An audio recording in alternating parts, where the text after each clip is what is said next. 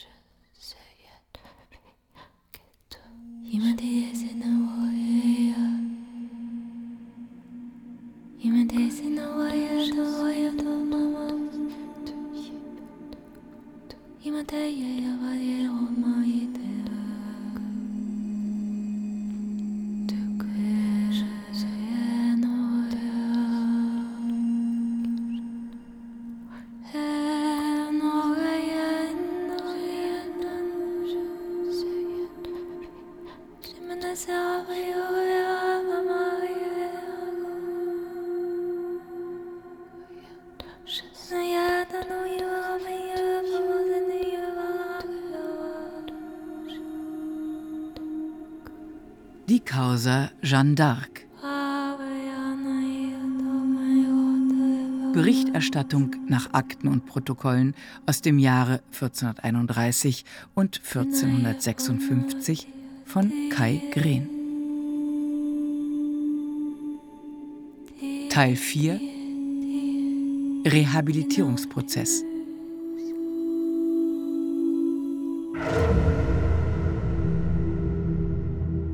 Jean de Dunois, Bastard von Orléans. Statthalter und Vertreter des Königs im Kriegsfall.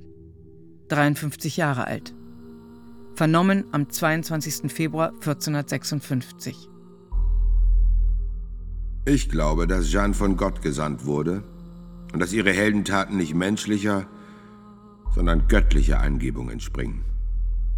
Was veranlasst euch so zu sprechen? Mancherlei Beobachtungen. Als ich in der Stadt Orléans war, die von den Engländern belagert wurde, verbreitete sich die Nachricht, dass ein junges Mädchen, das man die Jungfrau nannte, durch Jean gekommen sei und dass sie zum Dauphin gehe, um die Belagerung von Orléans aufzuheben und den Dauphin nach Reims zu führen, damit er dort gekrönt werde. Da ich als Befehlshaber damals mit der Verteidigung der Stadt Orléans betraut war, entsandte ich den Seneschall von Beaucaire und Jamais du Tillet zu unserem König, um mehr über dieses Mädchen zu erfahren. Bei ihrer Rückkehr berichteten sie öffentlich in Anwesenheit aller Bürger von Orléans. Sie sagten, dass der König die Jungfrau zunächst nicht anhören wollte. Sie blieb zwei volle Tage in Chinon und wartete auf die Erlaubnis, vorgelassen zu werden. Und sie erklärte unermüdlich, sie sei gekommen, die Belagerung von Orléans aufzuheben und den Dauphin nach Reims zu führen. Nach etwa drei Wochen, während derer die Jungfrau von Gelehrten, Prälaten und Doktoren der Theologie geprüft wurde, stellte der König ein Heer zusammen, um einen Konvoi mit Vorräten nach Orléans zu bringen. Nachdem der König die Meinung des Klerus und der Prälaten vernommen hatte, dass nichts Böses an der Jungfrau sei, schickte er sie in Begleitung des Erzbischofs von Reims und von Herrn de Courcourt nach Blois, wo sich diejenigen befanden, die mit der Eskorte des Konvois beauftragt waren. Alle zusammen. Die Truppen, der Nachschub und Jeanne selbst zogen in Marschordnung durch La Sologne, bis unmittelbar zu den Ufern der Loire und in die Nähe der Kirche von Solou, wo die Engländer in großer Zahl lagen und nicht die Schwächsten. Mir und den anderen Hauptleuten, nämlich der Eskorte des Geleitzuges, schien es kaum möglich, die Lebensmittel bis zur Stadt zu schaffen. Umso mehr, als man über die Schiffe, die man für den Proviant benötigte, nicht verfügen konnte, weil sie gegen die Strömung fahren mussten – und der Wind genau entgegengesetzt stand. Da sprach Jeanne mich an. Seid ihr der Bastard von Orléans? Ich antwortete ihr, ich bin's. Und ich bin froh über eure Ankunft. Darauf fragte sie, Seid ihr es, der geraten hat, mich auf dieser Seite des Flusses ankommen zu lassen und nicht direkt auf die Seite zu gehen, wo Talbot und die anderen Engländer sind? Ich antwortete, dass ich es war und diejenigen, die weiser sind als ich, sind der gleichen Meinung. Und zu unserer Sicherheit. Und da sagte Jeanne wörtlich, im Namen Gottes, der Rat von Gott, unserem Herrn, ist sicherer und weiser als der eure. Ihr dachtet, ihr könntet mich täuschen. Ihr habt euch selbst getäuscht. Denn ich bringe euch bessere Hilfe, als je ein Hauptmann oder eine Stadt erhalten hat. Die Hilfe des Königs im Himmel.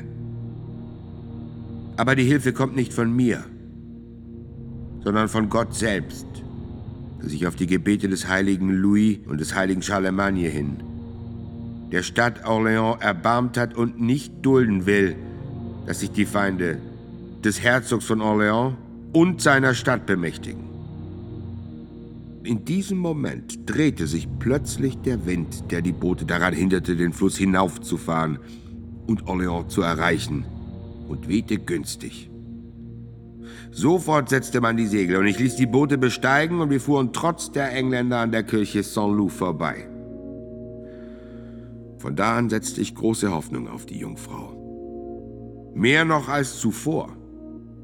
Könnt ihr uns noch weitere Gründe nennen, weshalb ihr glaubt, dass Jeanne Gott gesandt gewesen ist? Ja. Ich wollte den Hilfstruppen, die zur Befreiung von Orléans marschierten, nach Blois entgegenziehen. Jeanne wollte nicht auf sie warten und auch nicht zulassen, dass ich ihnen entgegenging. Sie wollte die Engländer auffordern, die Belagerung sofort aufzuheben. Und in der Tat. Sie forderte die Engländer in einem Brief auf, der Belagerung ein Ende zu machen und nach England zurückzukehren. Andernfalls werde sie die Gegner heftig attackieren und zum Rückzug zwingen. Ihr Brief wurde dem Herrn Talbot übersandt.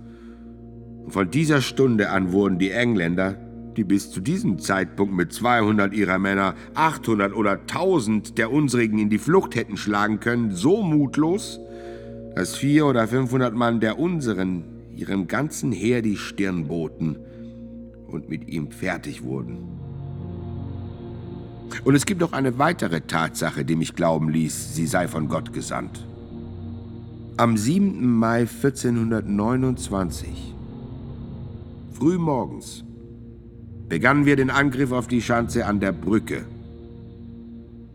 Jeanne wurde von einem Pfeil verwundet, der einen halben Fuß tief zwischen Hals und Schulter eindrang, aber sie kämpfte trotzdem weiter und nahm kein Heilmittel für ihre Wunde.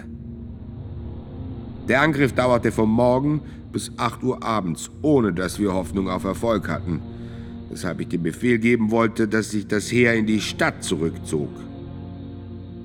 Und da kam die Jungfrau zu mir und bat mich noch ein wenig zu warten. Sie bestieg ihr Pferd,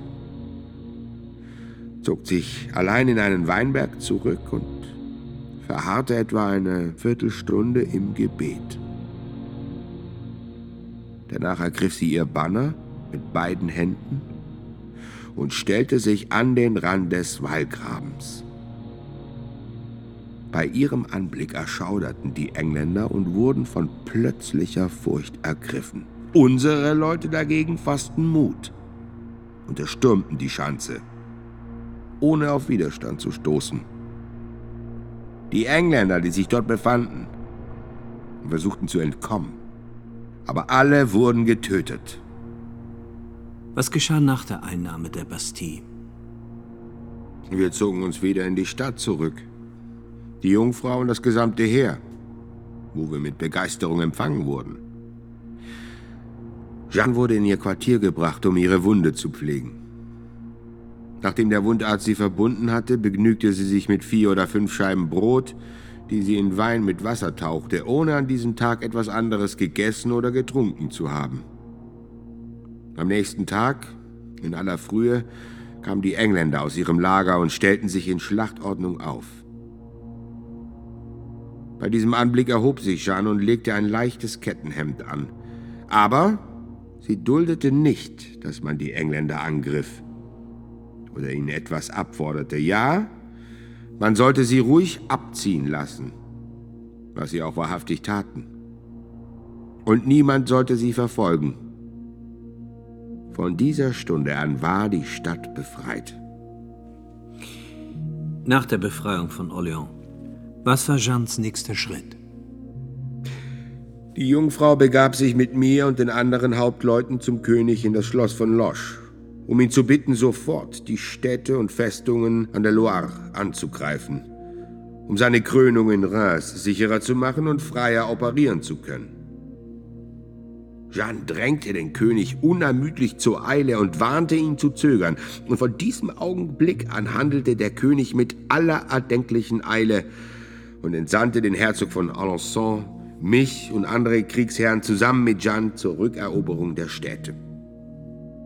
Alle wurden in wenigen Tagen befreit. Allein dank des Eingreifens der Jungfrau, wie ich meine.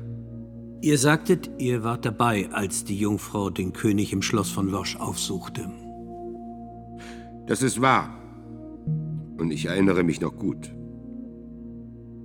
Der König befand sich in seinem Privatgemach gemeinsam mit dem Herrn Christophe de Harcourt, der sein Beichtvater war, und dem Herrn de Trèves, der frühere Kanzler Frankreichs. Jeanne klopfte an die verschlossene Tür und kaum eingetreten, warf sie sich vor dem König nieder, umschlang sein Knie und sagte etwa folgende Worte. Edler Dauphin, haltet nicht so langen und ausgedehnten Rat, sondern kommt so schnell wie möglich nach Reims, um die Krone zu empfangen, derer ihr würdig seid. Da wandte sich Christophe de Harcourt ihr zu und fragte, ob ihr Ratgeber ihr dies aufgetragen habe.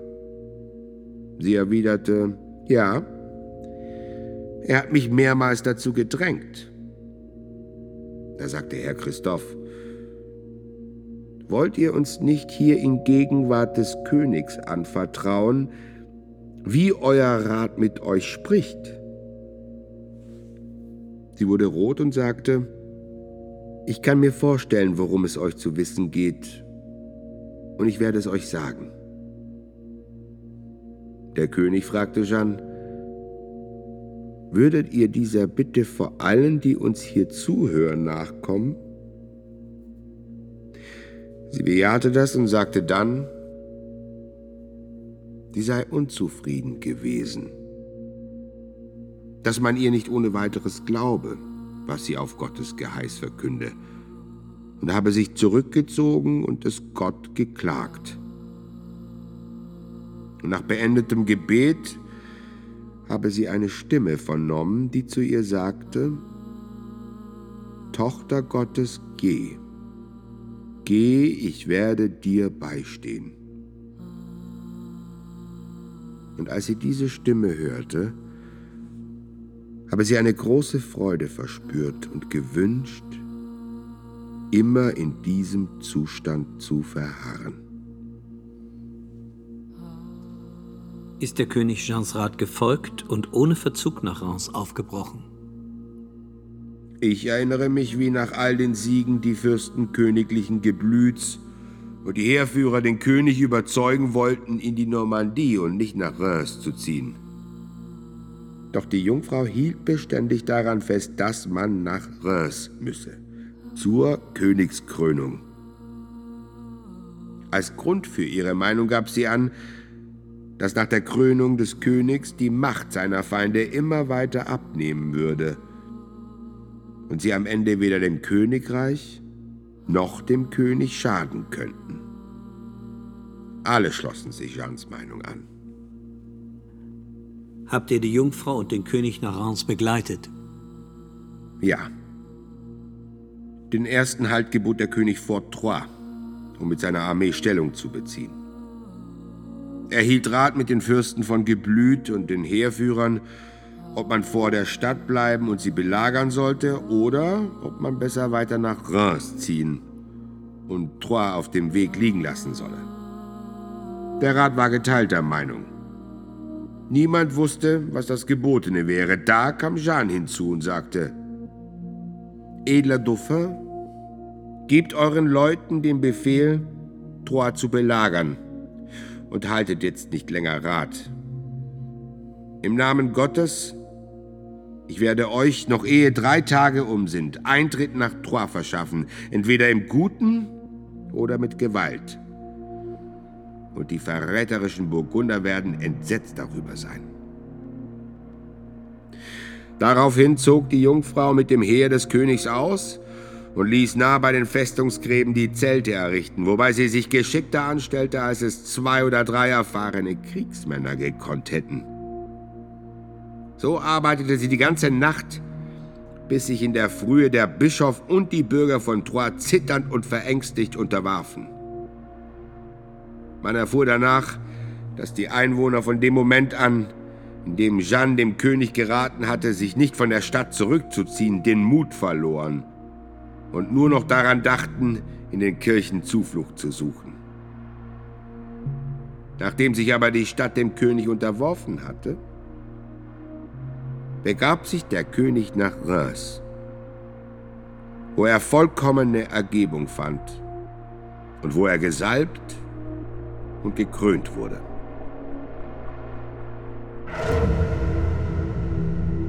Jean Dolan, Oberhofmeister des Königs und Seneschall von Beaucaire, 66 Jahre alt, vernommen am 28. Februar 1456.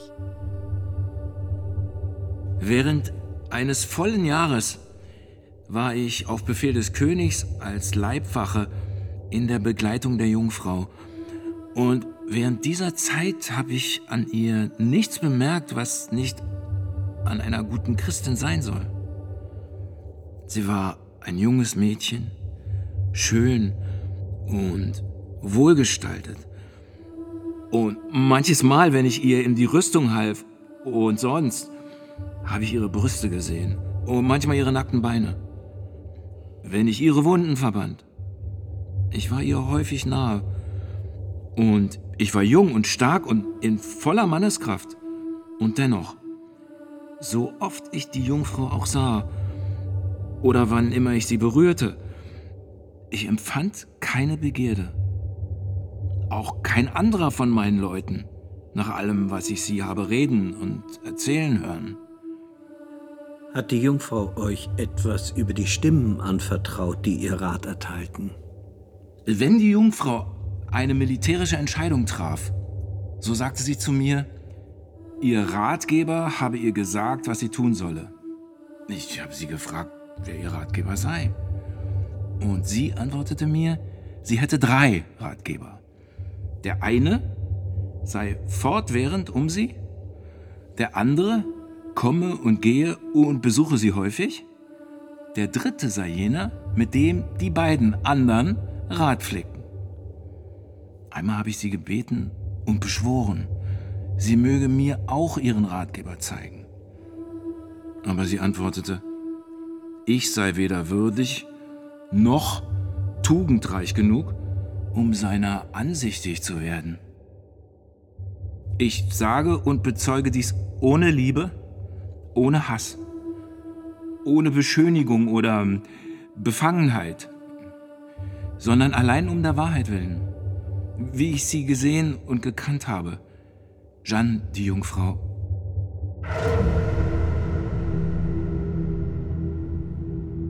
Jean Lullier, Bürger von Orléans, 56 Jahre alt. Vernommen am 16. März 1456. Jedermann wünschte die Ankunft der Jungfrau herbei, denn sie hatten das Gerücht gehört, Jeanne habe dem König gesagt, sie sei von Gott gesandt, um die Belagerung der Stadt aufzuheben. Die Einwohner waren durch die Belagerung in einer so großen Notlage, dass sie nicht wussten, zu wem sie ihre Zuflucht nehmen sollten, wenn nicht zu Gott. Hielten die Bürger von Orléans die Jungfrau für Gott gesandt? Sie wurde von alt und jung beiderlei Geschlechts mit solchem Jubel und Entzücken empfangen, als wäre sie ein Engel Gottes. Wir alle hofften, sie würde uns von unseren Feinden befreien, was dann tatsächlich auch geschah. Ich habe an einem Sonntag miterlebt, wie sich die in der Stadt befindlichen Krieger auf einen großen Kampf gegen die Engländer vorbereiteten, die in Schlachtordnung aufgestellt waren. Als Jeanne das sah, eilte sie zu den Kriegern. Die Jungfrau wurde gefragt, ob es angebracht sei, gegen die Engländer an diesem Tag zu kämpfen, denn es war ein Sonntag. Sie sagte, es sei angebracht, die Messe zu hören. Und sie ließ einen Tisch und die kirchlichen Gewänder bringen und dort zwei Messen zelebrieren, welche das ganze Heer und sie selbst mit großer Andacht anhörten. Nach der Feier der beiden Messen fragte Jeanne, ob die Engländer auf die Stadt zuhielten. Aber man berichtete ihr, nein, sie hätten ihnen den Rücken gekehrt und wendeten sich der Festung Mönk zu. Als sie dies hörte, sagte die Jungfrau, im Namen Gottes, sie gehen von selbst, lasst sie abziehen und wir wollen Gott danken und sie nicht weiter verfolgen. Denn es ist Sonntag. Glaubt ihr, die Stadt wäre befreit worden ohne die Hilfe der Jungfrau? Wie alle in der Stadt glaube ich das. Wäre uns die Jungfrau nicht in Gottes Namen zu Hilfe gekommen. Wir wären bald in den Händen des Feindes gewesen, sowohl die Stadt als auch das Volk. Wir hielten es nicht für möglich, dass die Armee, die sich damals in der Stadt befand, der Macht des Feindes widerstehen könnte, der uns so stark überlegen war.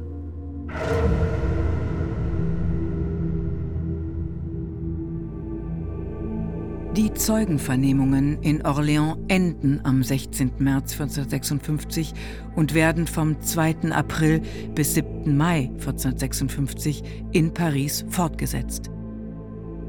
Den Vorsitz führen der Erzbischof von Reims, der Bischof von Paris und der Inquisitor Jean Bréal.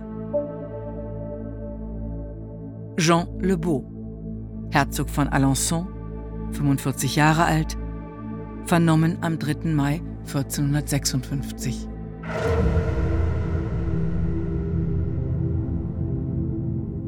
Ich sah die Jungfrau erst zur Aufhebung der Belagerung von Orléans wieder.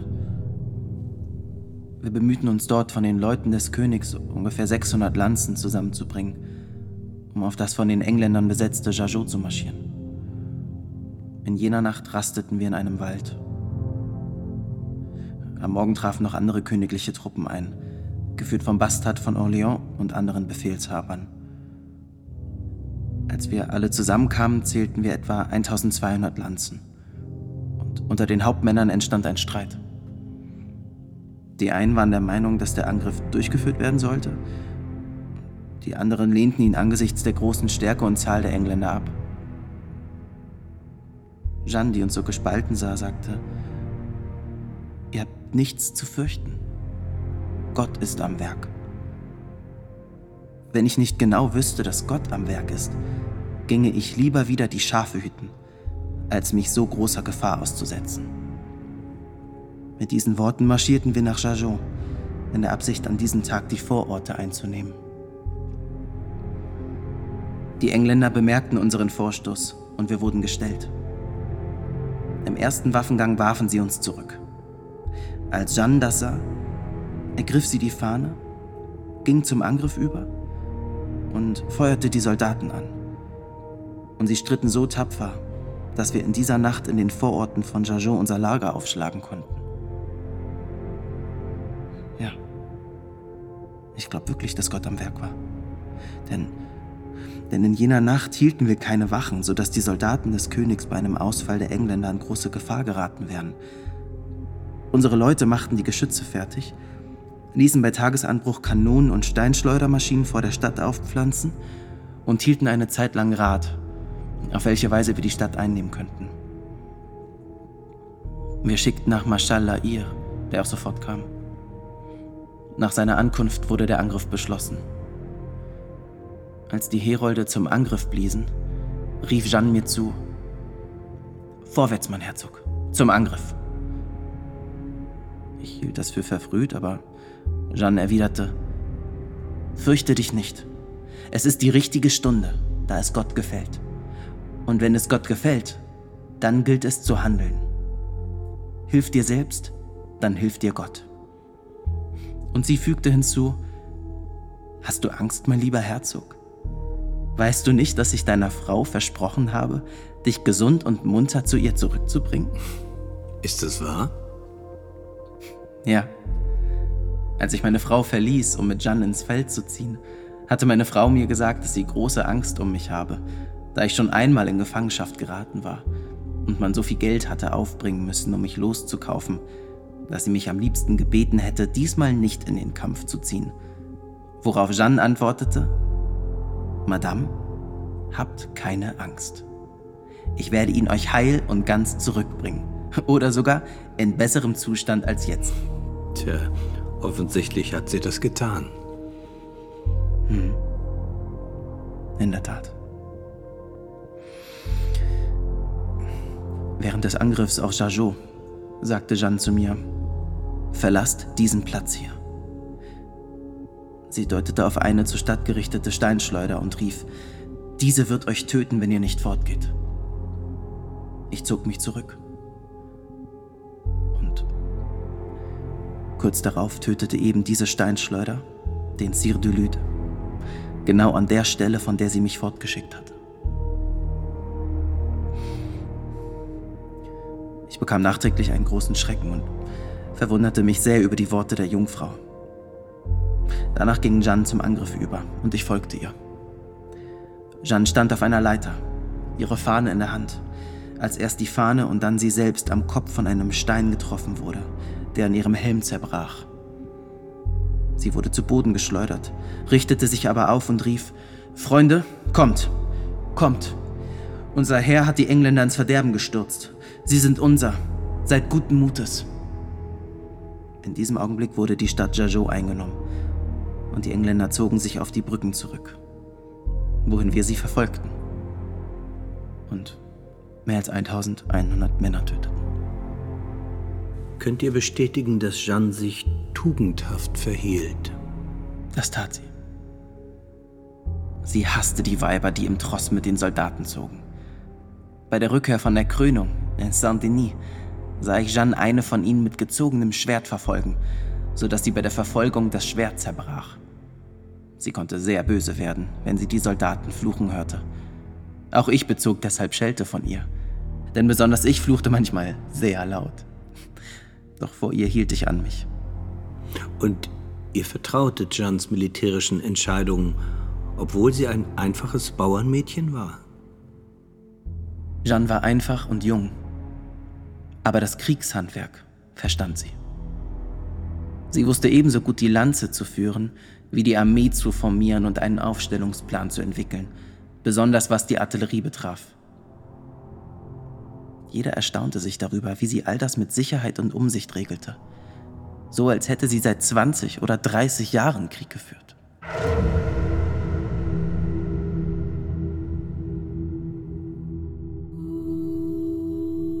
Marguerite Latouroulde, 64 Jahre alt, Witwe des Magisters René de Bouligny, zu seinen Lebzeiten Ratgeber des Königs, vernommen am 30. April 1456. Als der König sich nach seiner Krönung in Reims nach Bourges begab, hat Jeanne bei Ihnen gewohnt? Ja, ja. Sie wohnte drei Wochen auf Anordnung des Herrn Albret bei uns. Fast jede Nacht schlief ich bei ihr. Und ich, ich habe nie etwas Böses an ihr bemerkt. Sie beichtete häufig, ging regelmäßig zur Messe und bat mich mehrmals, sie zum Nachtgebet zu begleiten was ich auf ihr Bitten hin öfter tat. Wir sprachen oft miteinander. Und ich sagte zu ihr, wenn ihr euch nicht davor fürchtet, in den Kampf zu ziehen, dann deshalb, weil ihr genau wisst, dass ihr nicht getötet werdet. Worauf sie antwortete, sie sei dessen ebenso ungewiss wie jeder andere Kriegsknecht. Ja, und ich erinnere mich, dass Frauen in mein Haus kamen, als Jeanne bei mir wohnte. Sie brachten ihre Gebetstäfelchen und andere religiöse Gegenstände, um sie von ihr berühren zu lassen. Jeanne lachte darüber und sagte, berührt sie selbst. Eure Finger sind genauso gut wie die meinen.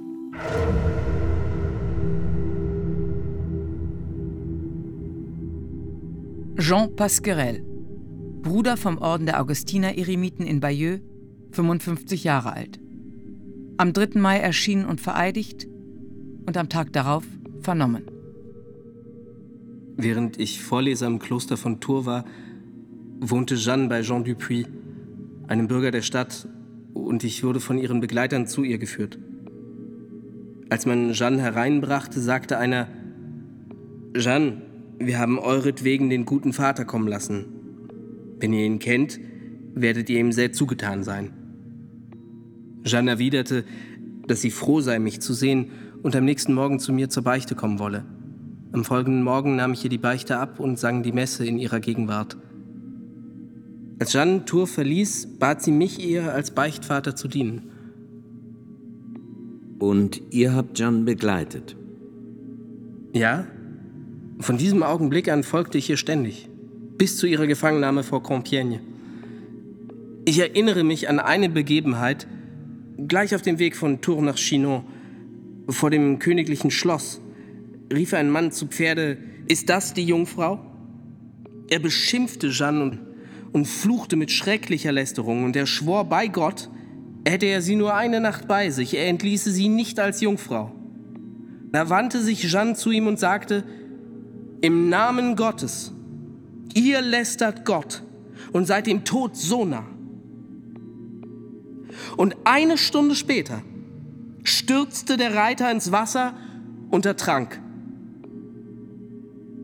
Ich berichte diese Tatsache so, wie ich sie von Jeanne und von vielen anderen erfahren habe, die sagten, sie seien Zeugen gewesen. Glaubt ihr, dass Jeanne aufgrund ihrer Taten und Prophezeiungen Gott gesandt war? Ich glaube fest daran, dass sie wegen ihrer guten Werke und ihrer vielen Tugenden von Gott gesandt wurde. Selbst mit den englischen Soldaten hatte sie so viel Mitleid, dass sie sie beichten ließ, wenn sie sie sterben oder verwundet sah. Sie fürchtete Gott so sehr, dass sie ihn um nichts in der Welt verärgern wollte. Oft habe ich Jeanne sagen hören, dass ihr Auftrag ein heiliges Amt sei. Und wenn die Leute zu ihr sagten, noch nie hat man solche Taten gesehen, die den euren ähnlich sind, man liest dergleichen in keinem Buch, antwortete sie, es gibt Bücher unseres Herrn, in denen kein Schreiber je gelesen hat. Wie vollkommen er in der Schreibkunst auch sein mag.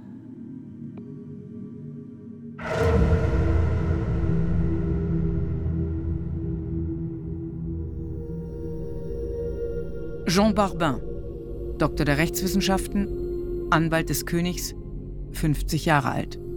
Vernommen am 20. April 1456.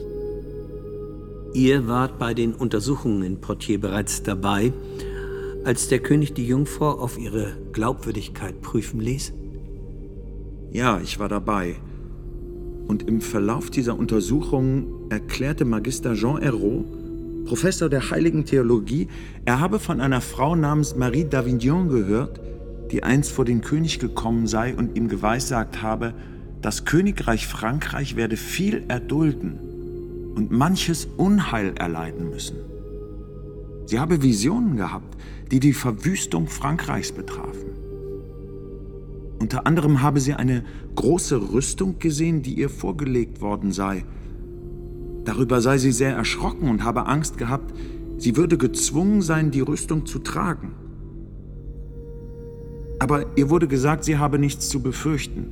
Diese Rüstung sei nicht für sie bestimmt, sondern für ein Mädchen, das später kommen würde, diese Waffen tragen und das Königreich Frankreich von seinen Feinden befreien würde.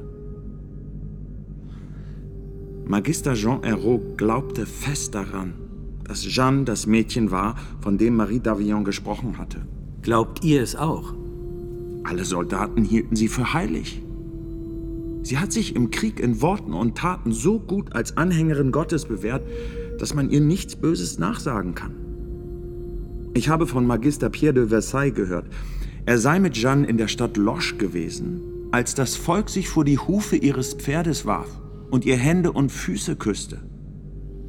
Und er sagte zu Jeanne, dass sie Unrecht tue, wenn sie zulasse, was ihr nicht zustehe.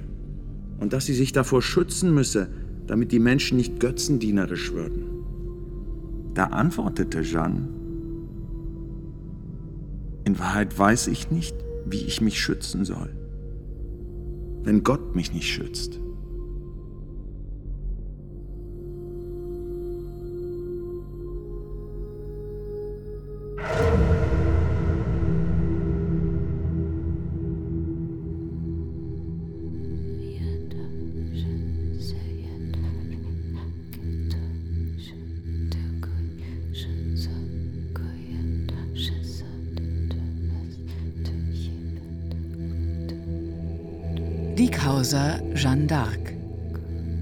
Berichterstattung nach Akten und Protokollen aus dem Jahre 1431 und 1456 von Kai Green.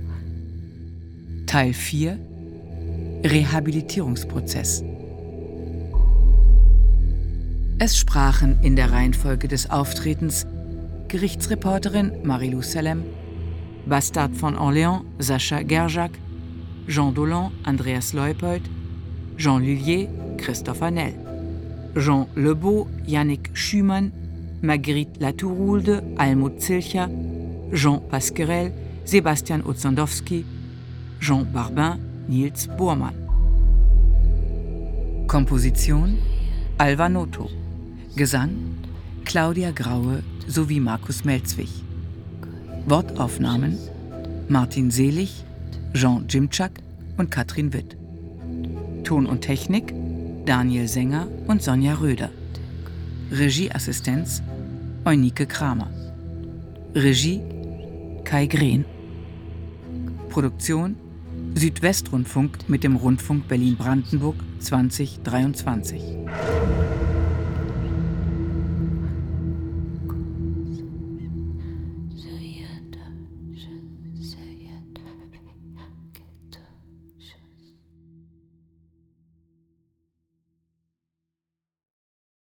Dramaturgie und Redaktion Andrea Oetzmann